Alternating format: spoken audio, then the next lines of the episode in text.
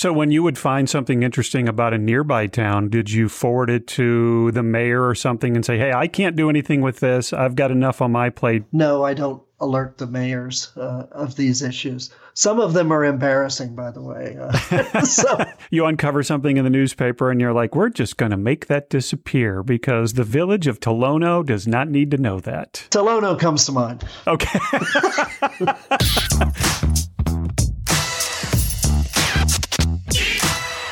Hey, it's Steve, and uh, I'm going to take a trip to Homer, Illinois. Not going to Homer Lake. I'm not going to Hidden Acres. I'm going to chat with the mayor of Homer, Illinois, Ray Cunningham, about his ties to North Korea. Uh, no, it's not what you think. Actually, I was talking to a friend who listens to the podcast, and he suggested that Mayor Ray would be a good interview because he has been to North Korea on photography missions a bunch of times. Plus, Mayor Ray really was the driving force behind uh, just the huge historical database that has been put together about Homer, Illinois. There's some pretty fascinating stuff there. Before I talk to Mayor Ray, a couple of uh, emails. John says, Hey, Steve, I just came across your podcast. It's great to hear your voice again. My first listen was the one about zombies, and I not only laughed about Champaign having a zombie assault vehicle, but I enjoyed learning a little uh, history of zombie movies. John, thank you. And for clarification, it's not a zombie assault vehicle. Jeff Reynolds has a zombie defense vehicle. He's defending us, not assaulting the zombies. But thanks for emailing. Jennifer says, Steve, I've been listening to your podcast since it started, and I've been telling everyone I know. I used to listen to you and Melissa and Andy for years on the radio. If you ever do Holstein and Company podcast mugs or t shirts, I'll be your first customer. Uh, Jennifer, thanks. No plans right now for mugs or t shirts, but if you get my newsletter, I'm sure I will offer some sort of discount code. So get signed up for that. Holstein.co is where you can sign up for my newsletter. John, Jennifer, thanks so much. If you'd like to email me, you can do so by sending a note to steve at holstein.co. Okay, let's talk to Mayor Ray Cunningham from Homer, Illinois. So, Mayor Ray, thanks for joining me. And we were talking just before I hit record here about our internet issues. I, I apparently need to replace my cable modem. Comcast Xfinity says that's what the issue is. Your modem's too old. So, okay, I'll, I'll go ahead and do that. We'll see if that works. And you were telling me at the time of this recording that Homer, the entire your city, was without internet for a few hours yesterday. Internet and cable, uh, yes, and and that's not infrequent, uh, particularly this month. Uh, apparently, it's weather related. So occasionally it'll go down, and people will then call me and say what happened. Do you get calls from people saying, Where's my internet? Yes, and sometimes they'll call the mayor's office or the, and it's really a point of reference. My wife is the uh, librarian for Homer, and she gets the same kind of calls. But of course, when their internet goes down, they'll call me, and and it just is a reminder of how really close we are to our internet connection and how connected we really are. Well, and you need the internet because you do some consulting for a Caribbean nation. Do I have that right? I do. That's right. Uh, I work for Lorson Resources in Trinidad and Tobago. Uh, their headquarters in a in a town called Chaguanas, in the middle of the island of Trinidad, and uh, I've been going there for ten years now, uh, working there occasionally and uh, doing consulting with government, with industry, and uh, really it's it's like a second home. During covid i haven't been able to get back. I was there last year in february and then everything in march just kind of fell apart. So we've been doing everything via zoom. So uh, if you can try to give me a quick overview of how you so you you worked at the University of Illinois you're retired. I imagine that the work you did there somehow ties in with the consulting you do uh, and then and then how you also made the jump to the mayor of Homer which you've been now for 7 or 8 years. Well uh, my wife and I moved to Illinois uh, for the job in 1996 uh, I was working at Dartmouth College. Uh, I was doing some consulting in the 90s the University of Illinois Foundation called and asked uh, if I could come out. So I came out, took a look around, and uh, called my wife and said, Well, would you like to move to Illinois? And she had never uh, lived outside of Vermont and Connecticut. So uh, we said, Well, we'll do a few years here. And we had two young sons. And so we said, well, let's try it. What we found was the Champaign Urbana area was really a, a great area to raise children, and we we enjoyed it. And the job was very good, so uh, we decided to stay. So we looked to buy a house, and we were looking at the different communities. The home in Homer that we currently live in, we decided to purchase uh, that home. Homer's a welcoming community, despite what people had said to me that, well, you'll never fit in. Uh, what we found is we did fit in and we were welcomed. And so I joined the Historical Society. And the Historical Society wanted to write a formal history of, of Homer. And I said, well, I have a master's degree in history, uh, I do historical research. I'd be glad to do that. Uh, as a result, we have a 780 page history of Homer. I had volunteers help me. I had a lot of involvement from people. People went out and did research for me. So I worked really hard at that. I was head of the Sesquicentennial Committee uh, for 2005 for Homer. Then uh, I became head of the uh, Community Development Board. Learning everything I did, uh, I decided to run for the village board and was elected and uh, became mayor in uh, 2013. yeah, I think when you put together the history of of the village of Homer or any city, I think eventually they're going to say, "Would you be mayor, please?" On the history of Homer, what is the most fascinating thing that you uncovered? Uh, one of the questions that I asked everyone is Who's the most famous person to ever come from Homer? And they couldn't really answer that. That was that was rather hard. But in the research, we kept coming upon a certain person in the 1870s and 1880s that as he grew up, he was known as the barefoot debater, and he was very articulate. He uh, would win debating contests in school. And we followed him, and he became governor of Indiana in 1905. Frank Hanly was his name.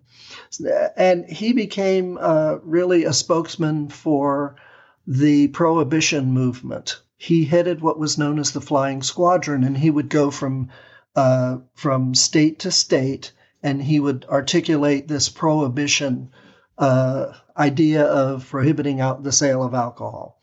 And he was one of the ones that really pushed prohibition through.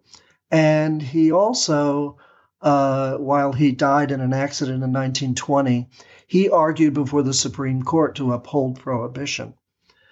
He's not really well known uh, outside of Indiana, but uh, he came from Homer and uh, became a lawyer, and uh, that was very surprising. We had no real idea, except that the biggest issue in Homer in its history was always prohibition.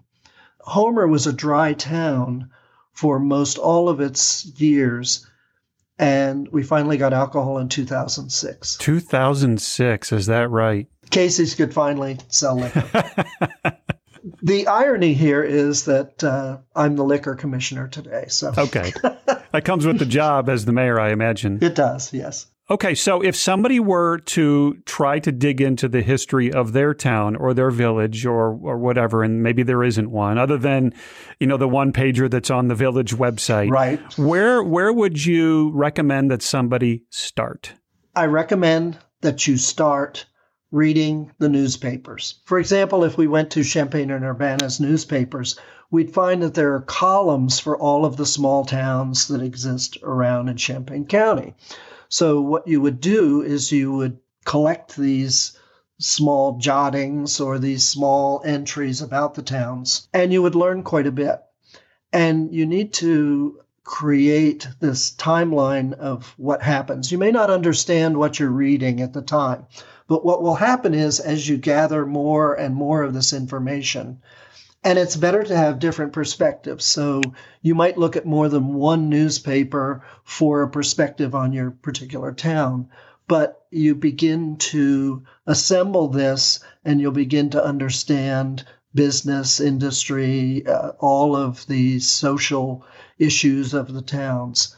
And I found some of the other towns around Champaign and Urbana were fascinating.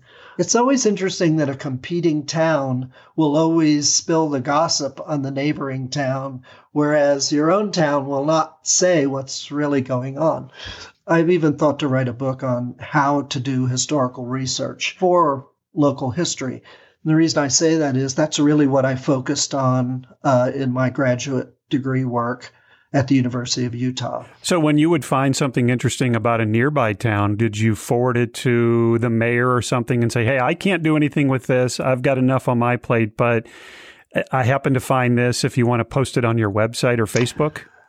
No, because much of the research that uh, it continues today, by the way. Uh, we've created a large database of about 40,000 items uh, for the history of Homer. But I have made other people aware of some resources. Yes, that's true. But no, I don't alert the mayors uh, of these issues. Some of them are embarrassing, by the way.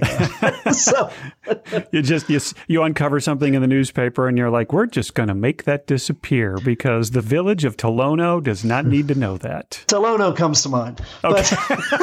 But, Uh, now uh, I'll tell you, this is the reason that I wanted to have you on the show because we wanted the dirt on Tolono. Um, okay, okay. So you, wow, so you're still uncovering information about Homer, and you have the background in gathering and and uh, and disseminating this historical information. Right. If somebody's starting out just with their own little neighborhood, thanks to technology, is it easier now to just start scanning and let the computers? Sort of OCR, opt- optical character recognition, pull stuff out and then self organize? Or how would you go about it? The OCR issue of the old newspapers, it doesn't work very well. You have to have a certain methodology for looking for information. I'm finding that I still have to go to Springfield or I have to go to Danville to look at newspapers that are not online and are not indexed. So you, you while you can create a timeline using newspapers, that isn't everything. And then you have to branch out into these other resources. Court records are wonderful for that. Divorces, we, we would get a lot of local gossip from divorces. So, you know, especially from Tolono. yeah. Talk to me about consulting in Trinidad and Tobago. How did that come about? They needed a teacher to come down. And so I said, Sure, I'll I'll do it. yeah, twist my arm. I'll go there. Well, to be honest, uh, they hadn't had much luck with their other consultants, but I've traveled to 65 other countries, and I'm used to anything. So therefore, uh, going there was not a real stretch. So uh, they really liked me and said, "Well, can you come back?" Well, of course I can come back.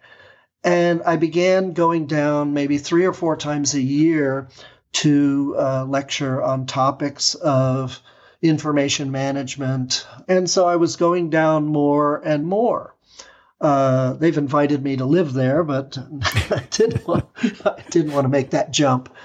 So I work there now more regularly. When I retired, they said, "Oh, good, you can move down." No, I couldn't move down. you said, "No, I am still working on the history of Homer." but I, I said, "No, I'll come down, uh, stay a little more, and commute. So it sounds like you're the kind of person that has a brain for organizing data. That's really your brain's go to place. It is. Uh, I entered records management in 1980 at the University of Utah. And at, at that time, it was all paper.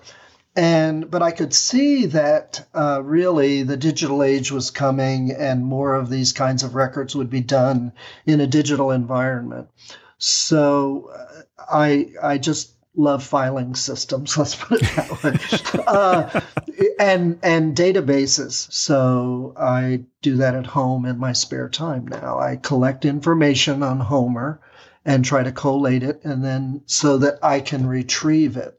And it's it's not easy with historical information. It's very difficult with photographs to apply metadata to photographs and then have them retrievable. So, you know, it's interesting. I was listening to an actual podcast. Uh, I'm a Apple guy, so I've got MacBooks and iPhones, and I was listening to a podcast, and they had a guest on who said the sole purpose of the conversation for about an hour was how do you organize your photos? Because, now, I mean, my wife's iPad, she uses it as her computer, as her as her camera.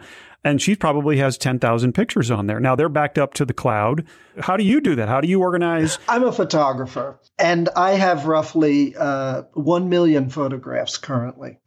Uh, you have to have a multi location uh, plan. Cloud is a piece of that, but you also have to have the organization locally. Um, if I go out and do a photo shoot, I immediately back it up three times.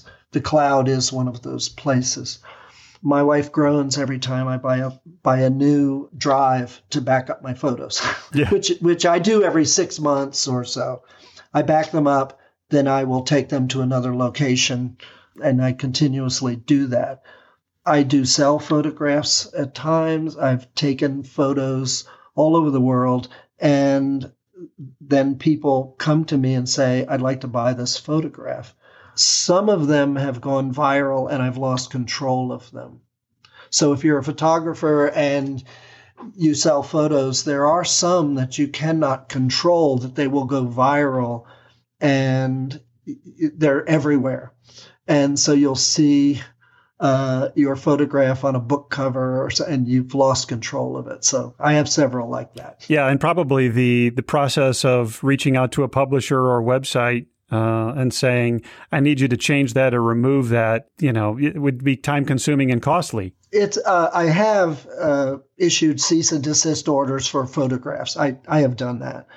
However, there are some that I will let people use that I just have no control over. Um, one photograph of a sunrise went so viral, I could not control it under any circumstance. It just went to every PowerPoint in the world, it was picked up, and I, I just said, well, it's free. I'm giving up.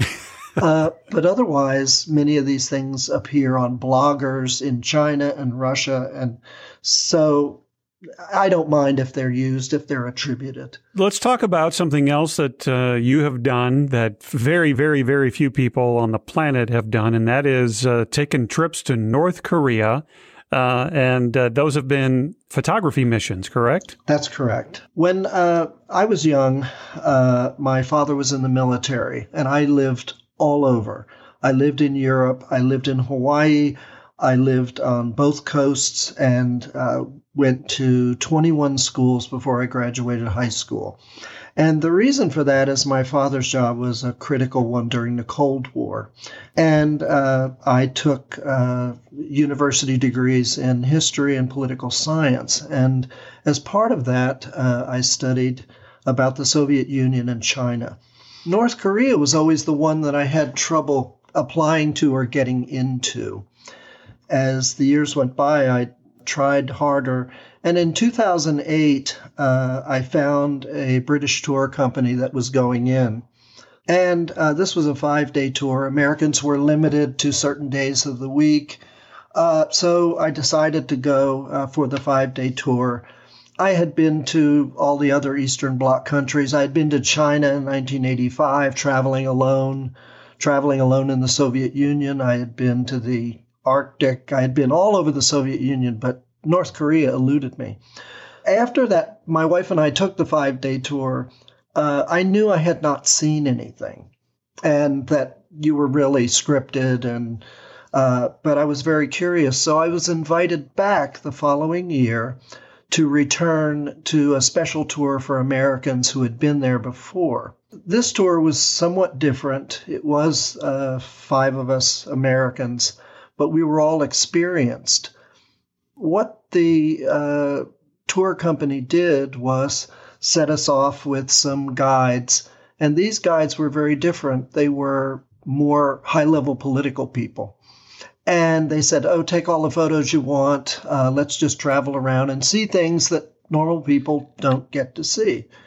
The following year, uh, I was invited back again, and this time they were lengthening the tours. By the time I had taken my sixth tour, I had seen most all of the country and most all the rural countryside. And I was documenting what life was like uh, in the rural countryside. They began to trust you and that you weren't there to really make a, a fuss or, or do anything. So uh, when you go to North Korea, You are on your best behavior. As I say, you're only five minutes from a major diplomatic incident if you do anything. And so I began uh, really wanting to document the society. I got involved after my last trip with a publisher in the Netherlands who wanted to do a book on regular life in in in North Korea. And so I said, "Well, I know these two other photographers are actually better than me. Why don't you include them?" And we can get a better, uh, better fix on it. One of them was a National Geographic photographer. Another was a diplomat who was in the country quite a bit. So uh, the three of us, uh, we put our photos together and uh, published this book on uh, life in North Korea. Um, it is a very fascinating place. It's like going back in time about 80 years uh, because everything is is very much as it was many years ago, and uh, they they don't have much contact with the outside world but sometimes they'll surprise you. Whenever people find out that you're an American, uh, you're really given the red carpet. They really try to be genuinely nice. It's kind of like I don't know which movie it was. Maybe it was Jurassic Park or something that said, you know, life finds a way. And and so information finds a way. Information I'm sure gets its way into North Korea and it must because if they are very warm and welcoming and roll out the red carpet, even just average people in North Korea, they they know something. They know the truth about what's outside the borders of North Korea. Is that is that a is that a fair assessment? it, it is. Um, if, but to be honest, if you go to many countries, if a foreigner comes to visit them, they want to roll out the carpet as well. I mean, it's really no different in the South, uh, but uh, the North is really stuck in a peculiar time warp in a sense. It's been closed off so long that the norms and standards just don't seem to apply.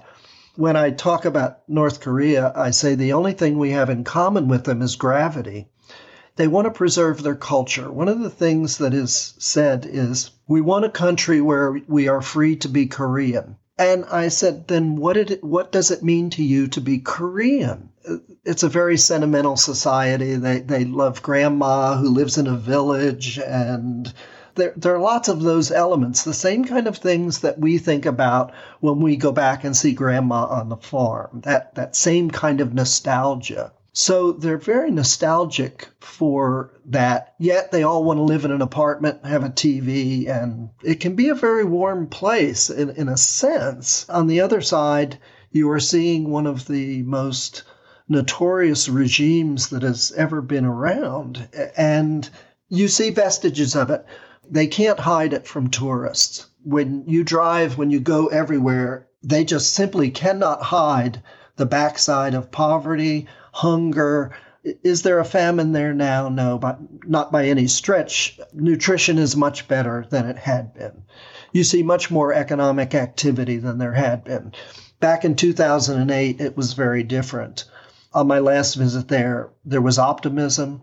People were happier. There was more food on the streets. It was they were doing better. And so you really got a sense of that. I have seen the downside of the society. There's no hiding it. I can tell you about things. I can't illustrate them with photographs because uh, those are the things that they don't want you photographing. They are hesitant to speak out. That that is very true. Whereas when you're in Cuba, every Cuban will give you their opinion regardless of what the regime says. I mean, they'll all speak out and just say, "Oh, it's terrible." you know, we can't raise chickens. This is really bad. How, you know, how bad does it need to get? If we're rationing bread, you know, things are pretty bad here. Uh, and even uh, Communist Party members will tell you that in Cuba. They're very outspoken. Russians are a little more subtle in the old days about their opinions. Now, in North Korea, they will tell you what they think, but you have to be smart enough to understand what they're saying. And what I mean by that is there is a particular Asian subtlety about how things are expressed. And if you're not used to the kind of double speak that these countries have, you would not you would not pick it up. I, I will tell you that when we talk about brainwashing, I just am not convinced there's really such a thing. I do have friends there that they will tell you what they think. We will spend hours sitting in uh, lecture halls being propagandized, and then afterwards they'll say, "Well, let's go have a beer," and then they tell you the truth. Okay, you know, they have to officially tell you what the official line is and what they think. Then there's the other side, and you'll be sitting in a bar and they'll come on television and announce a hundred days of labor campaign coming and everyone will groan. And you know what they think. I mean it's not as we think it is. We see this the press portraying it as one way. But really what you need to do is go out in the countryside go to the villages and really see what life is. And life is very hard there. They have to haul water uh, food is is difficult to obtain. They have to grow it themselves in their own uh, patches, and it, so it's very very difficult. Before I let you go, do you think that your travels to North Korea and to China and to Russia and your regular business dealings with Trinidad and Tobago, and do you think that that helps you in a special way as a mayor of a village? It really does, and I'll tell you why. I am sort of a cultural chameleon that I've been able to adjust and observe many different cultures. The culture in a small town, Midwest, is no different. I have to listen and understand what people's local culture is. And I think it's been very helpful. And Homer has really has a wonderful small town atmosphere. It uh, really is accepting of people as it's accepted my wife and I. I really appreciate that. That's something that I think many American towns have. That if you want to contribute, if you want to be a part of the town, then you can indeed become that.